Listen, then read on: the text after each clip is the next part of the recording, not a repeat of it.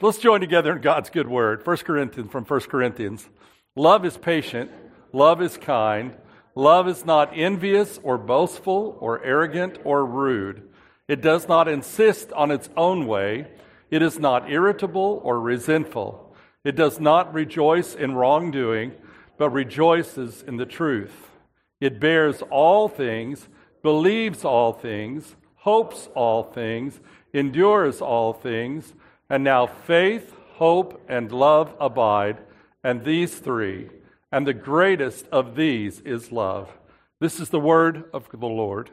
You may be seated. I got it now. So, Prudy and I have been with you all exactly a year now, and we're so grateful that we found a wonderful home here. Thank you. Thank you. It's our blessing. And uh, a year ago, uh, my wife was so sick she couldn't even sit up in bed without help. And yesterday she walked up and down the stairs at the football stadium. So we're, we're really. and if she had one wish, she would make me read the scripture over and over again today. But we'll talk about it a little bit. It is, it feels sort of like when football starts, it feels a little bit like the end of summer, doesn't it? It kind of feels like summer's coming to a close. Have you gotten to go anywhere this summer that was fun? You get a few days off, get a few days away. Did anybody get to go to the lake? Yeah, right. I love to go to the lake in the summer, and uh, but sometimes I like to go to a bigger body of water. One of the fun things my wife and I love to do is we love to go whale watching. Have you ever done that? Been out to see the whales? Yeah. Did they show up? Well, if they didn't, next time take a preacher with you. They always show up when a preacher's there, right? And especially, we love to go see. We've been fortunate to see the big blue whales a few times. And if you don't know them, they're, they're the largest creature that ever lived on Earth. Forget your puny little dinosaurs, okay? These guys are huge, huge. If you could get one of them to stand up on his tail and dance down Main Street, Edmond, he'd be 10 stories tall. That's a big whale, right? It's a big guy. When the babies are born, they weigh two tons. And they put on 200 pounds every single day till they reach maturity which makes me feel so much better about all the stuff I'm going to eat on this, this three day weekend. Right? If you feel guilty about that second piece of cake or that third hot dog, just think about whale babies and you'll be fine. Right? They're huge. Their tongue, the tongue of a blue whale weighs a ton. Just to give you an idea of how big they are. Look, this is a this is a guy, the little thing there in the middle, that's a guy in a fishing boat. That's like a fishing boat that holds several people, and you can see the big blue whale underneath him. They, they're amazing, incredible creatures. God has designed them in, in, in, a very special and unique way. And there are two things that I just love about big blue whales. Number one, they have big hearts, gigantic hearts. Now, think about it a blue whale is bigger than an entire herd of elephants. And I'm not talking about some scrawny bunch of elephants, you know. I'm talking about the big African kind that, that we've seen in Africa. Big, giant. They're bigger than a whole herd of elephants. Their, their, their hearts are so large. I don't know if you can see that. That scaffolding that's about a 16 foot ladder up there on each side of the scaffolding. That's a blue whale heart. And they're so amazing the way God has put them together. They can regulate the beats of their heart. I'm going to heart rehab right now, and I'm trying to do that a little bit. I can't do that at all. But a big blue can be up on the surface with his heart beating 45 beats per minute, and he could go down in the deepest part of the ocean. He can slow his heart down to about two beats per minute so that he can live at the very depths of the ocean. His heart is so big that other sea creatures live inside of it their whole lives. You know, they just, it's a symbiotic relationship. They live, they live their whole life inside of a whale's heart. So when you think about loving somebody with your whole heart, there you go. Uh, that, that's your object right there. Think about that, right? The second thing I love about big blue whales is they are unusually loud. Now, I don't know about how you were raised. I was raised in a different time than a lot of you. We didn't have, you know, cell phones and stuff. So when it got to be time for dinner, my mother would stand on the front porch and yell my name. And she could penetrate through walls.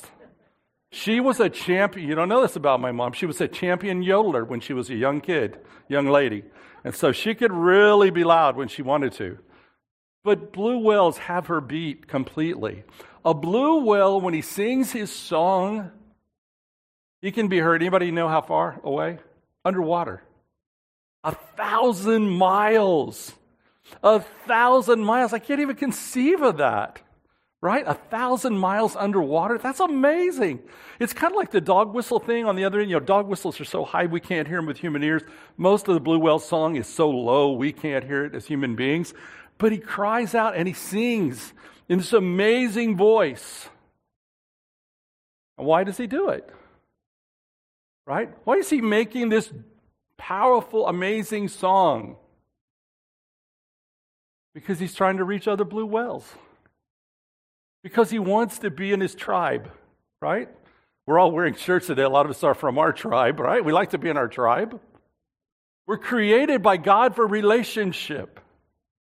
So the whale has this beautiful, huge, gigantic voice that can go a thousand miles underwater to reach other whales and say, hey, come for a visit. I'm lonely. Let's go hang out. Let's do something together. Right? We're created that way. It's in our DNA.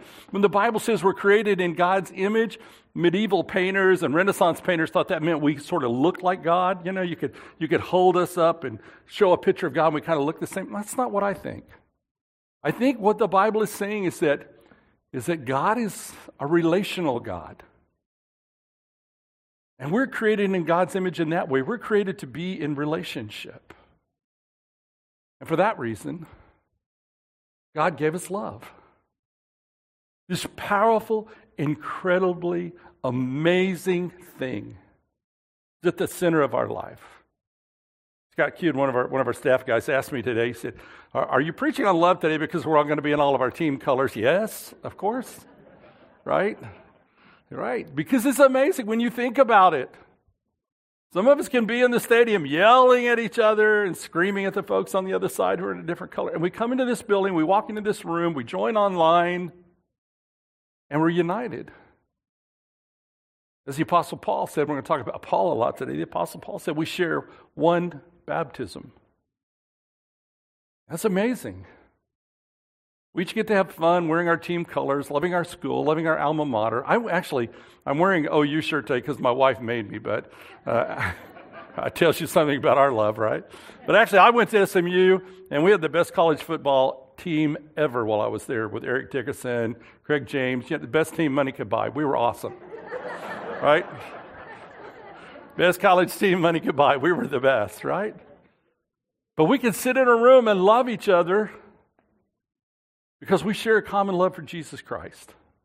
And because we share the common experience of being loved by Jesus Christ. Prudence and I have been so fortunate to travel all over the world. We can go to Africa, we can go to Asia, we can go to, to the Middle East. And we're with Christians in all those places. We've been in rural Kenya where people live in huts, no electricity whatsoever. We share with them the love of Jesus Christ. And because of that, we walk in and, and immediately we're connected. But our culture d- defines love in a lot of different ways. It's most often defined as feeling, right? I feel this, I feel that. I've done thousands of hours uh, of counseling, tens of thousands of hours. At one point, I had to do 4,000 supervised hours in order to get my certification in counseling. A lot of hours of counseling. And so often, people will say to me about a relationship, Well, I just don't feel like I'm in love anymore. As if love is like the Oklahoma weather with a mind of its own. Right? It's just something I feel. It's like the flu. I catch it, and if I wait around long enough, maybe I'll be over it. Right? Do you think that God that created the blue whale would make love like that? For God so loved the world that what? He gave his only begotten Son, right? Right? Greater love has no man than this, but no person has greater love than to offer their life for another. That's the kind of love God's talking about. In fact, the Bible defines love very differently. According to the, the Bible, love is something completely different.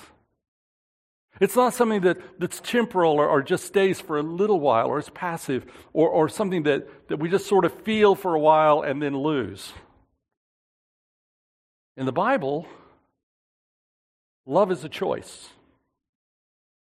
Love is making the decision to commit yourself to someone or a group, the church, the body of Christ, with all that you have and pour out everything you have. Now, when your team's down on the goal line, right, and you're, you're, you need that score to win the game, you know what it's like to pour out everything, right? I mean, you're committed. You're cheering for them to get that ball over the goal line. The love in the Bible, the way the Bible describes it, is that every day and every moment of every day. Now, none of us do that perfectly, of course. But the call is to come back and recommit to that again and again. Now, I kind of think I'm an expert on love. My wife might disagree, but uh, as a pastor, last year I did, I performed my 600th wedding. And so that's 600 premarital um, counseling t- t- times that I had with people, right? Series of, of premarital counseling, 600 times. Okay, to be honest, about 620, but you know, 20 of them didn't ended up not getting married. So we, we don't talk about those today. Right? We're not going to talk about that group today. That's a whole that's another sermon for another day. Right? And of the 600 that got married, probably some of them shouldn't have, but they did. And even more than that, I'm a step parent. I don't know that I'm an expert uh, on anything else, but, but I'm being a step parent. At least I've lived that experience. Some of you are step parents. Maybe it's the same for all parents, but when you're a step parent, you have to love without expecting to be loved in return. Maybe ever. Maybe ever. And every step parent braces themselves for that day, that moment, when a child that you are in some way responsible for bows up their back, puts their feet down hard, and says, You're not my real parent. You can't tell me what to do. Right? Every step parent here knows that feeling. Well, fortunately for us, that never happened with our girls. And it never happened with our first three grandchildren. We have four grandchildren. so, so do the math, right? I used to play this game with them when they were little. And uh, we'd all be together. This is uh, from a particular day I'm going to tell you about. We were all gathered up there together. And we would play this. I had this thing I created called Kids Club. Basically, it was their parents begging me to get them away from them for a while so they could get a break. All you parents know what that's about. And we would do silly games and crazy things and all the stuff I learned in Boy Scouts and youth ministry. We'd do all those things. And we would do fun stuff like for lunch, we'd just have chocolate cake. Basically, it's what I wanted to do. They just happened to participate. Right? And then we would all end up sitting in a big chair. I used to go to furniture stores and shop for chairs and say, no, it's got to hold five people. I'm sorry right? We'd end up in a big chair watching their favorite Disney movie or whatever they were into at the time. And Allie is the youngest. Here she is with little Katie. Katie is, is our dog who is now, this month, turned 17 years old. So Katie raised Allie, and that tells you kind of Allie's age at that time. She's, she's a couple years old, about three, I think, at that point, two at that point. And um, there she is with, with, with Katie. And, and she was the littlest. So she was always kind of getting shoved to the back and pushed aside and always having to kind of fight her way with her, with her brother and her, her two cousins to, to get attention, to, you know, and she likes attention a lot. She's a real member of our family. She likes to be in the spotlight. And so one day, one day, they were all piling in that chair with me, and Allie kind of got pushed to the outside. She just wasn't going to have it anymore. I don't know if you've ever had a sibling issue in your family. But she took her hands and just shoved her. Okay, she hit her brother. I might as well be, it's church, I got to be honest, right? And so I started scolding her, saying, Allie, you can't hit your brother. We're going to stop. We're not going to play the games anymore. You know, kids' club is going to be over, blah, blah, blah. Wrong kid to say that to. She bowed up her back. She crossed her arms. She looked me straight in the eye and said, You're not my real papa. I don't have to do anything you say. right? Because I'm a step, right? And, and nobody had told her that. Somehow she'd figure that out. Somebody had kind of put it all together, helped her put it all together. And she went across the room and sat in another chair. I mean, we may not be connected biologically, but emotionally we're pretty connected because I can just see myself going, okay, you're not going to tell me what to do. You know, I'm going to do what I'm going to do. Nobody can tell me not to. Don't, don't ask my wife about that later, please. She sat over there for a moment, and I looked at her and I said, Allie, you're right. Now, let me just say something to you. There's going to come a point in your relationship with the people around you that you love the most. And here I'm going to save you, okay? The way God saved me. There's going to come a moment when you want to respond. And you have this speech in your head of how you've endured injustice, right? And you want to set the scales of justice right. And you want to pour out on this other person who's hurt you. Don't do it. Be quiet. Hush. Just remember, in that moment, Pastor Robert said, hush and hush. And pray that God will give you the words that need to be said. Now, I wasn't smart enough to think all that through in my head, but that's what happened. I was so taken aback and so hurt. I've been with that child since she came screaming into this world. And she was screaming. It was so hard to hear that. I paused. I said, Allie, you're right. I'm a Methodist preacher. I know Methodist theology, right? At times like that, it's one of what we believe really matters. And as Methodists, we believe in choice, big time. We choose how we live. I said, Al, you're right. I can't make you love me. I can't make you think of me as family. But even when you don't love me, I still love you. And I always, always will. It's a choice. And that's the choice I'm making. Now the other kids were like, you know, when you get when you get to hammer down on your sibling, right? You know, you, that's a good moment. They're like, "We love Papa. We want you to be our Papa. You'll always be our Papa." You know, and any other kid would have crumbled at that point, but Allie's just sitting there. Not going to do it for about 120 seconds. And she said, "Papa, is it really a choice?" And before I could answer, she had landed back in my lap and said, Papa, you're my papa. I always want you to be my papa. And that was a great moment, right?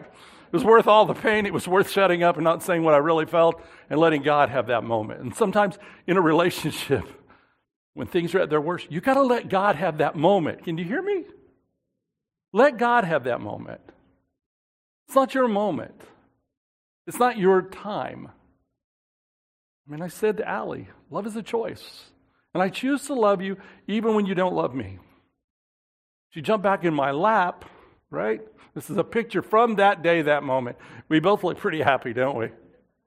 And I said to the other kids, Allie's back, let's celebrate. And everybody cheered, yay, Allie's back. We're going to have chocolate cake for lunch because that's what Papa always does. You know, it was great, great moment, right? And it reminded me of a story out of the Bible. Luke 15 about a boy who, who ran away from home and got himself in all kinds of trouble. And he comes back to home and he doesn't even know if he's going to be loved or accepted. He's just hoping maybe he can get, get a job as a slave there. And his dad throws down everything and runs out and embraces him and throws a party for him. It's the story of the prodigal son from Luke 15. And that, that's, that's what happened in a, in a nutshell. And that's the story of how God loves us. And sometimes we read that story and we think, ah, oh, it's so awesome. God loves me that way. Even when I'm at my worst and mess up the most, God welcomes me back and loves me and celebrates and wraps his arms around me. That's true. You're 100% right if you get that out of that story. But you're also only 50% right. Because the purpose of the story is to tell us how God loves us, but it's also to call us to love people around us in the same way. Jesus is teaching. And he's teaching about recovering lost things. And how people who lose things lose people. Seek them out and welcome them back. And that's the heart of love. The Apostle Paul wrote a lot about love, didn't he? I want you to read through a few of these verses with me. I, I, I, was able to quickly, just thumbing through real fast, the letters that Paul wrote in the New Testament and found 40 examples of love, things he said about love. Okay, we're not going to read them all. Okay, so relax. But we're going to read a few because I just want you to get a sense of who Paul is because sometimes he kind of gets bad press by people who don't really read everything about him. You'll have a couple of Bible studies coming up here just starting next week disciple Bible study. You're going to learn a lot about that. But let's, let's just read the words of Paul together. Read with me. But God proves his love for us that while we were still sinners, Christ died for us. That's Romans 5 8. Let's read the next one. Let all that you do be done in love. 1 Corinthians 16 14. And again, for the whole law is summed up in a single commandment you shall love your neighbor as yourself. Galatians 5:14. And this, and live in love as Christ loved us and gave himself up for us, a fragrant offering and a sacrifice to God. Ephesians 5:2. And then this final reading together. For I am convinced that neither death, nor life, nor angels, nor rulers, nor things present, nor things to come, nor powers, nor height, nor depth, nor anything else in all creation will be able to separate us from the love of God in Christ Jesus our Lord. It's Romans 8, 38 through 39. And, and you better write this down right here and put it in your will if you don't want that read at your funeral, because if you have a Methodist pastor to your funeral, we're going to read that right? Because it's so powerful. And it's a part of our funeral service. Now, Paul probably is best known when it comes to writing about love for what he wrote in 1 Corinthians 13. Well, what he and somebody else wrote. We'll talk about that in a moment. I just taught a class in our church called Legacy, and we were learning to, to tell other people how much we love them. And, and, and, it was, it's a really important class. I got to use it, the stuff we learned in there just recently in my life. We were trying to, to learn to say, I love you to people uh, around us, people that matter to us, in a way that they could hold on to for the rest of their life, that they could hold on to when things got challenging and when things got hard, in a way that they could hold on to, even if we died. Even if we died, they would know how much we love them. And the model for that class is, of course, 1 Corinthians chapter 13. Paul's incredible writing that we call the love chapter. There are two things you should know right up front about that passage, about the scripture we read. We read part of it today. Number one, it wasn't written about or for marriage. 600 weddings, over 600 weddings I've done, probably 95% of those weddings they've asked for 1 Corinthians 13 to be read, which is very appropriate. But it wasn't written about marriage or for marriage. In fact, in a way, it was written in the middle of a finance campaign. Every pastor has been desperate enough in a finance campaign to reach out for whatever they can to get it in front of the congregation and say, here's what we're supposed to be doing. And that's what Paul does. He was trying to bring a divided church back together, and he was trying to raise money to go feed starving people been a lot of debate about apportionments in, in the Methodist Church lately in the newspapers who don't know anything about it. But we contribute through our offering through something called apportionments. We share that money together as congregations and we help people. And comes from right here by what happened in the New Testament. And that's what Paul's doing. And he's trying to bring the church, this fighting, conflicted church, back together so they can go out in the world and do the work of Jesus Christ. And that's why these words are used. That's why he puts them down on papyrus. He puts them down on papyrus. The congregation to read and remember. Get over your fussing with each other. And get out there and start doing the work of Christ in the world. The second thing is, it wasn't written by Paul himself. It was written by, by a co author, and the co author's name is Sosthenes. And I think a lot of people read 1 Corinthians and don't really kind of skip over the introduction and don't really pick it up because it's there in the introduction. That's really important to, to know that. We'll talk about why in a minute, but, but just know this is a group effort. This is not just one guy coming up saying, Oh, y'all love each other. It's more than that. Now, I had a wonderful teacher in seminary. It was in church. He was in church history and I adored him so much because on the first minutes of every class, every semester, he handed out the final. There was no mystery about it. You knew exactly what you had to prepare for. It was laying right in front of you in the first five minutes of class. You had every question that was going to be on the semester final, the year final, etc. And then he lectured to those questions all year long, and he got you ready. So I want to do the same thing today. 1 Corinthians 13, the main point. Here's your final answer to your question on your final today. Christians are called to a love that puts others first and points to Jesus. We're called to love in a way that puts others first and points to Jesus. And you need to write that down somewhere. Because you need to test what you're doing in your relationships and ask that question Am I doing this in a way that puts others first and points to Jesus?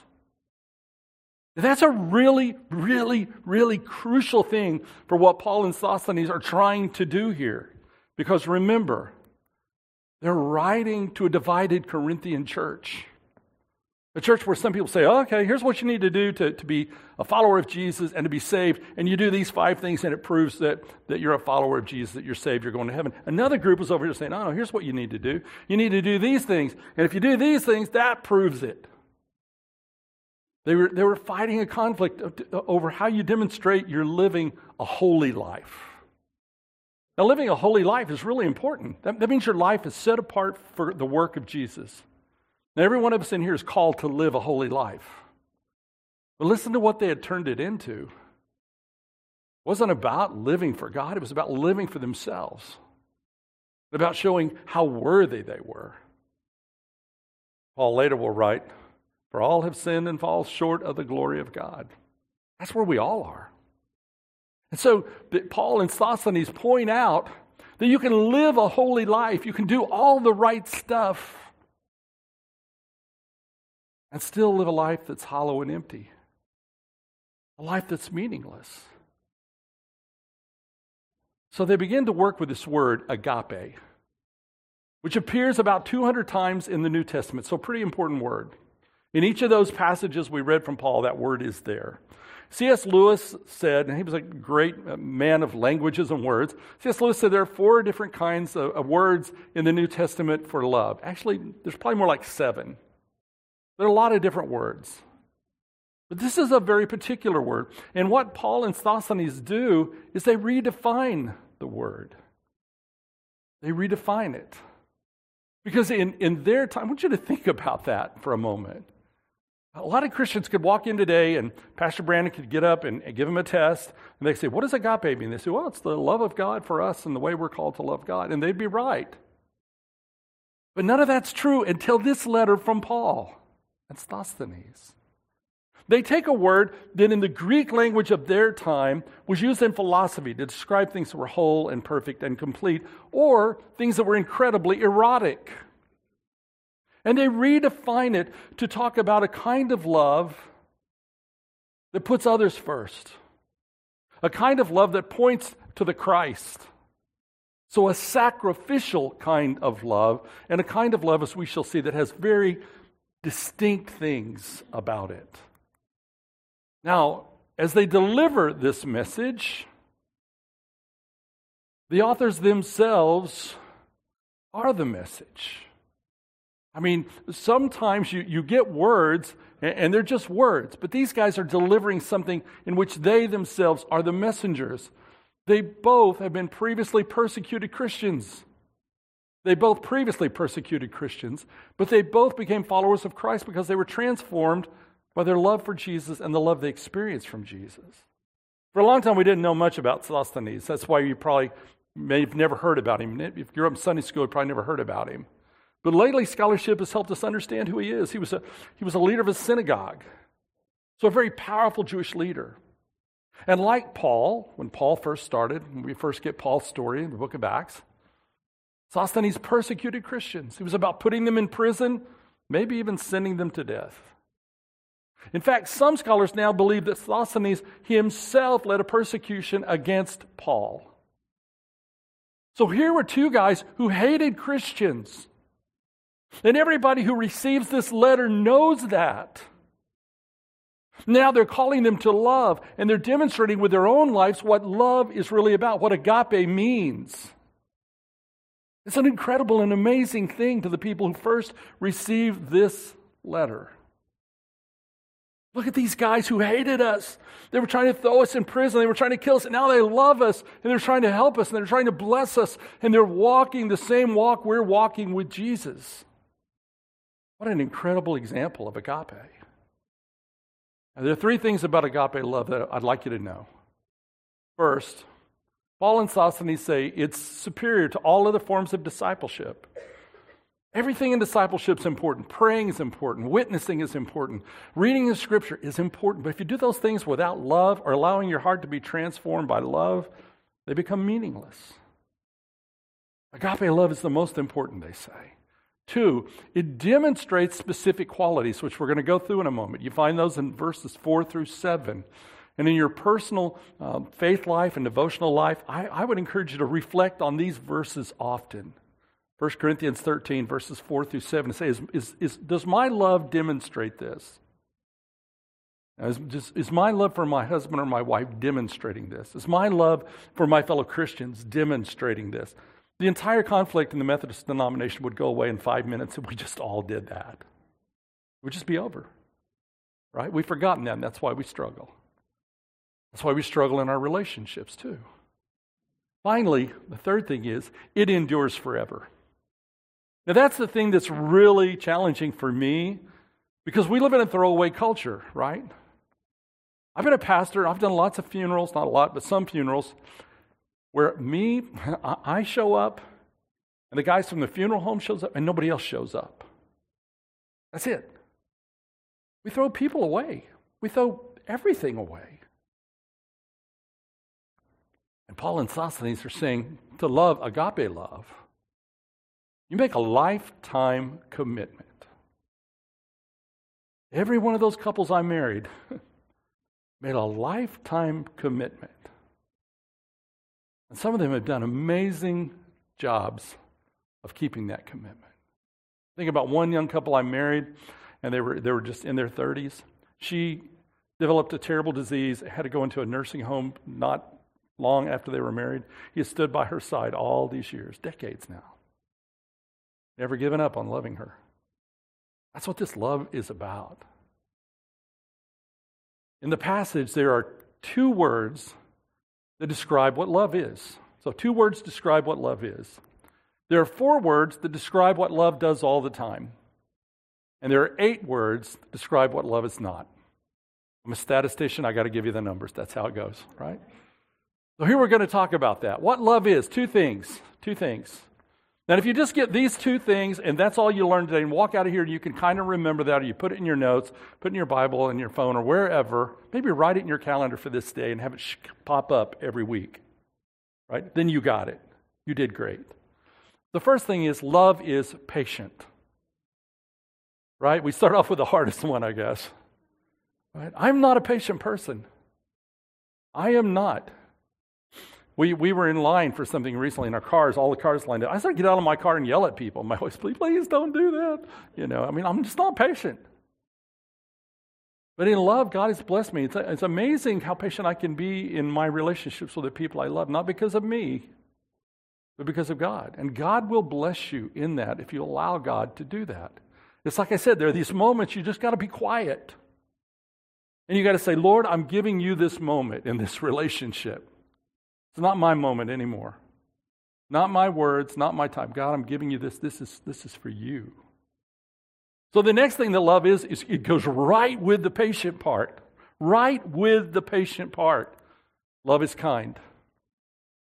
Now, I'm not just saying that love is nice, right? I mean, it's nice if, if, you're in line at Starbucks and somebody pays for your, your drink. That's nice. That's good. That's kind. I'm talking about something much deeper than that. My mom ran the dorms at OCU for almost 40 years. And, and she found a way to be kind in everything she did. She's the kindest person I ever knew. She found a way, as a mature Christian, she'd been a former Army officer, she found a way as a, as, as a mature Christian to be a servant to people who are 18, 19, 20 years old. She did every minute of her life. That's, that's how she lived. She was there for kids when they broke up with their, their girlfriend. She was there for, for kids when they didn't have a date on Friday night and everybody else did. She was there for kids when, when Rush happened and, and they didn't get chosen.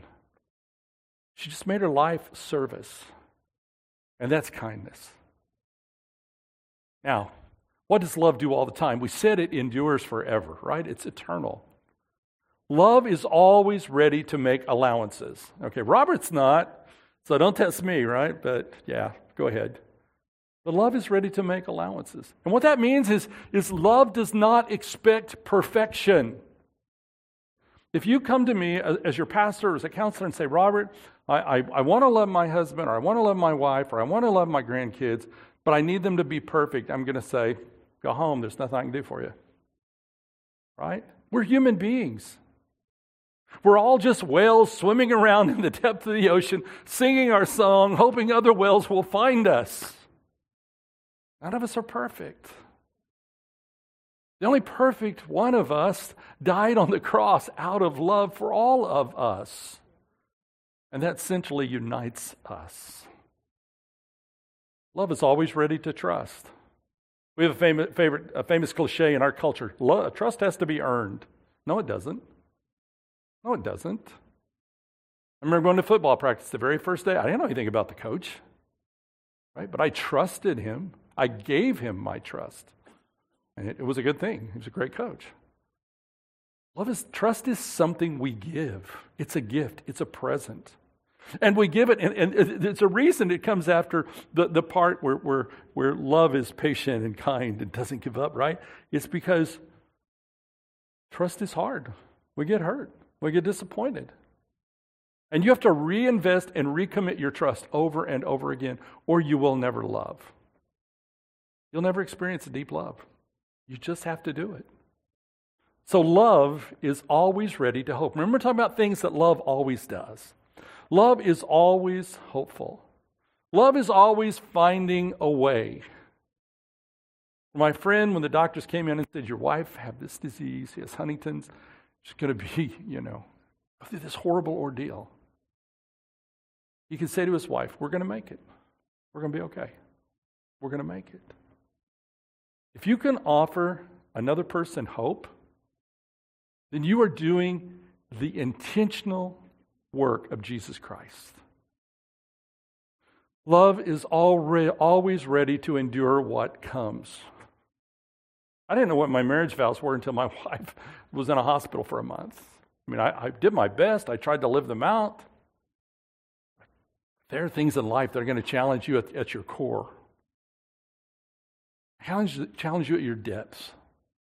And the one thing you can hang on to is knowing that love is there to endure. And you don't do it by yourself, God does it with you. Jesus walks that walk with you. That's why God sent Jesus into the world. So he'd be there to walk with us. Now, Paul and Sosthenes also tells us what love is not. Love is never jealous. You may think I don't have a jealousy problem. Okay. Do you have a comp- competition problem? Yeah. Do you keep a, a score in the back of your head? Okay, she got three more things than I got. Or I've done the dishes six times this week. She's only done once right? Or, or I've done the la- I do the laundry all the time. Yeah, right? Right. You know that, right? Yeah, that's jealousy. That's not love. Love is not boastful. Hey, honey, I did the laundry for you today. How many times my wife has heard that? Don't say anything. Right? right? Love is about giving it away, not about claiming it. So love is not conceited. Love is not about me. It's not about what I get. It's not about the recognition or the affirmation that I get. And every time that I get into that thing with, oh, I'm not being recognized, I'm not being thanked, I'm not being appreciated, I've wandered out of love. I'm in something else at that point. I'm not in love. And I got to find my way back. I think my mom wrote this one. This is a King James, sort of King James language. Love is never rude. I mean, it just sounds like such a thing my mom would say. If my mom could, was a tattoo artist, she would have tattooed that somewhere on my body, so I'd never forget it. This is about respect. You treat the other person with respect. Now, sometimes the longer you're in a relationship with someone, the harder that is, right? We take them for granted. It's about getting up every morning and saying, How am I going to honor this person? How am I going to see them in the way that Jesus sees them? Jesus loved them enough to die for them. Surely I can love them enough to pick up their clothes, right? Or I can love them enough to, to, to unload the dishwasher and put the, put the dishes away without demanding attention for it. Because love is not selfish. Love is not about me or what I'm getting out of it. And this one is so hard. Love is not easily provoked. Right? We all keep this kind of score thing. I think someday scientists will discover we have a gland in the back of our head somewhere that's a little scoreboard. And we're scoring the people around us, you know. Oh, well, you know, they're a little behind in the game of loving me. They're a little behind in the game of respecting me. You know, they better bring up their game or I'm going to have to kick them out. They're going to go to the penalty box for a while. Right? Love doesn't do that. It's not provoked. It's not looking for a fight. Love is looking for ways. Paul and Sosthenes, C.S. Lewis, reflecting on their work, said, Love is looking for ways to heal the world. Heal the world. That's what love is supposed to do. So, love does not store up grievances. Let me just tell you if you've got a list of the things your, your spouse or your child or your mom or your dad or whoever did wrong, and you just keep feeding that and nurturing it all the time so that it stays healthy and grows, you know, and you're out there working in that garden all day long. You need to dig that thing up. You need to dig a hole, put it in it, pour dirt on top of it, put stones on top of it, say a prayer over it, and walk away. It's going to break your heart. It's going to destroy your relationship. And it's going to show up in your other relationships. Because if you're carrying around that kind of weight and anger and frustration, it's not something that just stays in one relationship. It's going to show up somewhere else. Love does not rejoice at wrongdoing, but finds its joy in the truth. Love is about wholeness and completeness. That's the original meaning of agape. It's about helping to make things whole and complete. And Paul, of course, writes these famous words that, that wrap up the whole thing. 1 Corinthians 13 ends with these words. Let's read it together. And now faith, hope, and love abide, these three and the greatest of these is love. Do you believe that now? Yeah, right? After hearing what Paul and Sosthenes have to say, do you believe that? Do you believe it in your heart? Do you believe it in enough to go out and change things and do things differently? Because that's the real question for Christians. Well, here's a picture of our little Allie now. She's graduating. This is when she was graduating from Santa Fe a few weeks ago, it seems like. I don't know what she's carrying. She's, she's carrying her phone, I think, of course, right? Right? It was such a great moment, such a wonderful thing. And you, you, have done that with kids and grandkids in your life. You know, see them go from, from literally, you know, birth to, to these big moments in their life. It's so powerful. And when Allie went through confirmation, she made vows to God and the church. We're getting ready to start confirmations, get ready to start next week. And we're going to be talking to young people about making these love commitments that will last forever.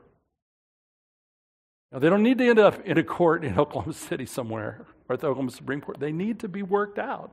We love each other, we cherish each other, we forgive each other. We're going to teach the kids to do that. And they're really not kids, they're really grown up in the Spirit. We're going to recognize that and celebrate that. Allie went through all of that. And the question for me was does it stick? Does it make a difference? When you go through confirmation, does it matter? Well, she went to OU. After she'd made a covenant, she promised to love. She went to OU and she got to try it out, right? Because she went through Rush. Yeah, we call it Rush. I know it's called something different now, recruitment, I think. This is her getting ready to go to college. Beautiful child of mine. And, and she went there, and things didn't go so perfectly at first. There were some hard, hard hours, right? Some of you have been through it or had kids go through it. You know what can happen. But Allie hung in there. And her face shone through. In fact, somebody was involved in it called me and said, I just want you to know that every day in this process, your granddaughter Allie has let her faith in Jesus Christ shine through. That's it. I can die happy now. Except I got three more working that I got to get that done with them too, right? I mean, that's incredible. Those vows she made at confirmation, she's living out now on campus. Being Christian is making the choice to love even when it's hard. That's why we make covenants. That's why you make a covenant when you join the church. That's why you make a covenant confirmation. That's why you make a covenant when you get married. The covenant is there to help you keep loving even when you don't want to. It's there to remind us that God is helping us love. And that God is making that journey with us. Christ is there every moment with us. And I want you to, to know that. It's really important because the action step this week is hard but it can be life changing for you and the people around you. Your action step is to find one place in your life where you have backed away from love. One place in your life where you've backed away from love and reconnect and recommit to that love. And just trust God to make that journey with you. See what God can do if you give God that much room to work in your heart, in your love, and in your life. And now let's pray together. Our Father, who art in heaven, hallowed be thy name. Thy kingdom come, thy will be done, on earth as it is in heaven. Give us this day our daily bread, and forgive us our trespasses, as we forgive those who trespass against us and lead us not into temptation, but deliver us from evil. For thine is the kingdom, and the power, and the glory forever. Amen.